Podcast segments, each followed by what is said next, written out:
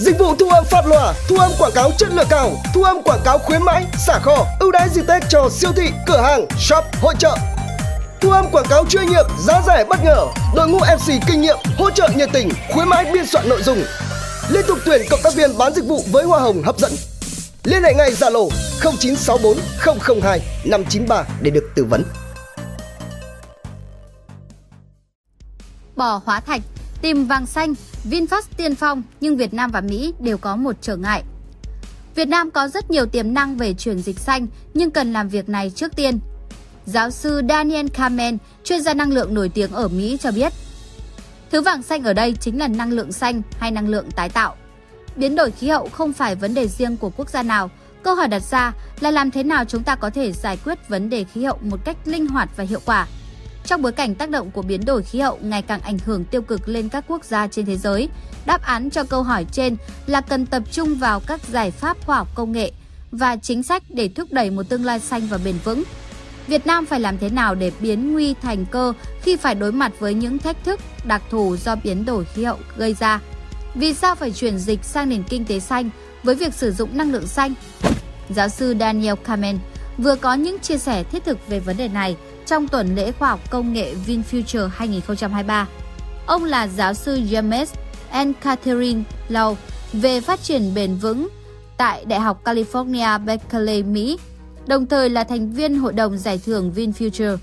Tháng 4 năm 2010, giáo sư được Ngoại trưởng Mỹ khi đó là Hillary Clinton bổ nhiệm làm chuyên gia năng lượng đầu tiên của sáng kiến đối tác môi trường và khí hậu cho châu Mỹ ECBA. Ngoài ra, giáo sư cũng được tin tưởng giao đảm nhiệm vị trí đặc phái viên khoa học cho Ngoại trưởng Mỹ John Kerry. Chuyển dịch và phát triển kinh tế xanh đang là xu thế tất yếu hiện nay. Giáo sư có thể cho biết lĩnh vực nào ở Việt Nam có thể bắt đầu hướng đến năng lượng xanh, năng lượng sạch ở giai đoạn này? Giáo sư Daniel Kamen Rất hay ở đây là không chỉ có duy nhất một lĩnh vực mà tiềm năng là rất nhiều. Việt Nam có rất nhiều tiềm năng về các giải pháp năng lượng phân tán, ví dụ như ở các doanh nghiệp, các cơ sở hoạt động lớn và ngay cả các giải pháp phân tán năng lượng tại gia đình. Đơn cử như lĩnh vực nông nghiệp đóng một vai trò rất quan trọng ở Việt Nam và chúng tôi dùng một cụm từ mang tính kỹ thuật là agrivoltaic, tức là điện sạch cho nông nghiệp hay nông nghiệp quang điện. Hơn nữa chúng ta còn thấy rằng đối với các lĩnh vực năng lượng sạch sẽ là cơ hội mở ra rất nhiều việc làm ở Việt Nam. Việt Nam có hai thứ thuận lợi để chuyển dịch kinh tế xanh, năng lượng xanh. Thứ nhất, dân số trẻ hiện nay rất ủng hộ hướng phát triển này. Thứ hai, bản thân các lãnh đạo của Việt Nam cũng nói về năng lượng sạch, dịch chuyển sang một nền kinh tế xanh. Tuy nhiên, vấn đề đặt ra là Việt Nam cần có những hành động thực tế hơn. Ở Mỹ cũng vậy, chúng tôi thúc đẩy giới trẻ tham gia nhiều hơn vào việc chuyển đổi sang nền kinh tế xanh, năng lượng sạch trong tương lai. Cách nước Mỹ thúc đẩy giới trẻ tham gia vào việc chuyển đổi sang nền kinh tế xanh cụ thể ra sao thưa giáo sư? Giáo sư Daniel Kamen một ví dụ rất cụ thể ở Mỹ là bản thân những người trẻ và các em học sinh sinh viên đều được khuyến khích để tham gia vào các hoạt động về chuyển đổi năng lượng sạch và họ được đưa ra những định hướng để có thể ủng hộ cho lĩnh vực này trong tương lai. Chẳng hạn chúng tôi đề cập tới các công việc xanh, hướng tới giao thông xanh. Rõ ràng giao thông xanh hỗ trợ rất nhiều cho cộng đồng, tiếp đó là liên quan đến công bằng về xã hội, chuyển dịch xanh, chuyển dịch về năng lượng sạch những giá trị này sẽ mang lại lợi ích trực tiếp cho những nhóm yếu thế. Việt Nam có nhiều tiềm năng chuyển dịch kinh tế xanh. Có rất nhiều giải pháp mạnh mẽ trong ứng phó với biến đổi khí hậu, đặc biệt là sau chuyến thăm của Tổng thống Joe Biden tới Việt Nam và sau COP28. Vậy vấn đề biến đổi khí hậu sẽ được hai nước hợp tác như thế nào trong thời gian tới để hướng tới sử dụng nhiều năng lượng xanh, chuyển đổi xanh, kinh tế xanh thưa giáo sư? Giáo sư Daniel Kamen đây không chỉ là câu chuyện hợp tác giữa hai quốc gia là Mỹ và Việt Nam. Thay vào đó, mỗi quốc gia cần phải có sứ mệnh riêng của mình. Ngay tại COP28 vừa rồi tại Dubai mà tôi đã có dịp tham dự, ở đó người ta đã đưa ra những thông điệp hết sức tích cực. Ví dụ như bối cảnh ở Việt Nam và Mỹ hiện nay, thì trước tiên chúng ta sẽ thấy rằng hai nước sẽ cần có những hợp tác tích cực hơn nữa trong lĩnh vực năng lượng và đặc biệt là năng lượng về điện gió, điện mặt trời và các nguồn năng lượng sạch khác. Bước thứ hai đó là việc thay thế hoàn toàn và loại bỏ các năng lượng hóa thạch phản ứng tự nhiên.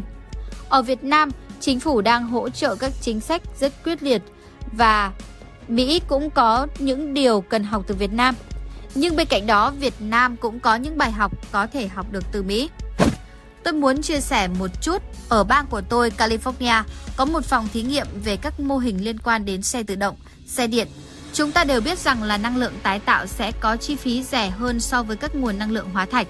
Nhưng chúng ta cũng biết, kể cả ở Mỹ và Việt Nam, nhiều doanh nghiệp lớn hoặc những ngành công nghiệp lớn vẫn chưa có khả năng và đưa ra muốn chuyển sang các lĩnh vực về năng lượng sạch. Ngoài ra, việc hợp tác cũng cần phải thúc đẩy hơn nữa giữa hai ngành công nghiệp của cả hai nước. Tình trạng này ở bang của tôi cũng như vậy. VinFast sắp tới sẽ có một nhà máy sản xuất xe điện tại Mỹ. VinFast giống như một doanh nghiệp đại diện cho Việt Nam trên thị trường Mỹ. Điều này cũng được thể hiện rõ trong rất nhiều chuyến thăm của John Kerry, đặc phái viên của Tổng thống Mỹ về biến đổi khí hậu và trong chuyến thăm của Tổng thống Joe Biden tới Việt Nam. Trong thời gian tôi còn công tác trong chính phủ Mỹ, chúng tôi cũng có một dự án được mang tên là Net Zero World, được thực hiện với sự hợp tác giữa Hoa Kỳ và Đức cùng với một số nền kinh tế mới nổi khác để hướng tới một thế giới phát thải bằng không. Tôi hiểu rằng Việt Nam đang trên con đường có thể đạt được mục tiêu phát thải dòng bằng không. Việt Nam có thể đạt được thông qua ngành công nghiệp, nông nghiệp thông minh hoặc điện gió ngoài khơi. Đây đều là các lĩnh vực mà Việt Nam hết sức có tiềm năng. Vậy làm sao để các nước đang phát triển như Việt Nam có cơ hội phát triển năng lượng xanh, cơ hội như thế nào thưa giáo sư? Giáo sư Daniel Kamen theo tôi, vấn đề là khung pháp lý rộng mở hơn, chẳng hạn lắp điện mặt trời áp mái tại các gia đình. Khi muốn lắp thì phải có chính sách mạnh mẽ để hỗ trợ nhà khoa học, tạo điều kiện thuận lợi cho các sáng tạo đó.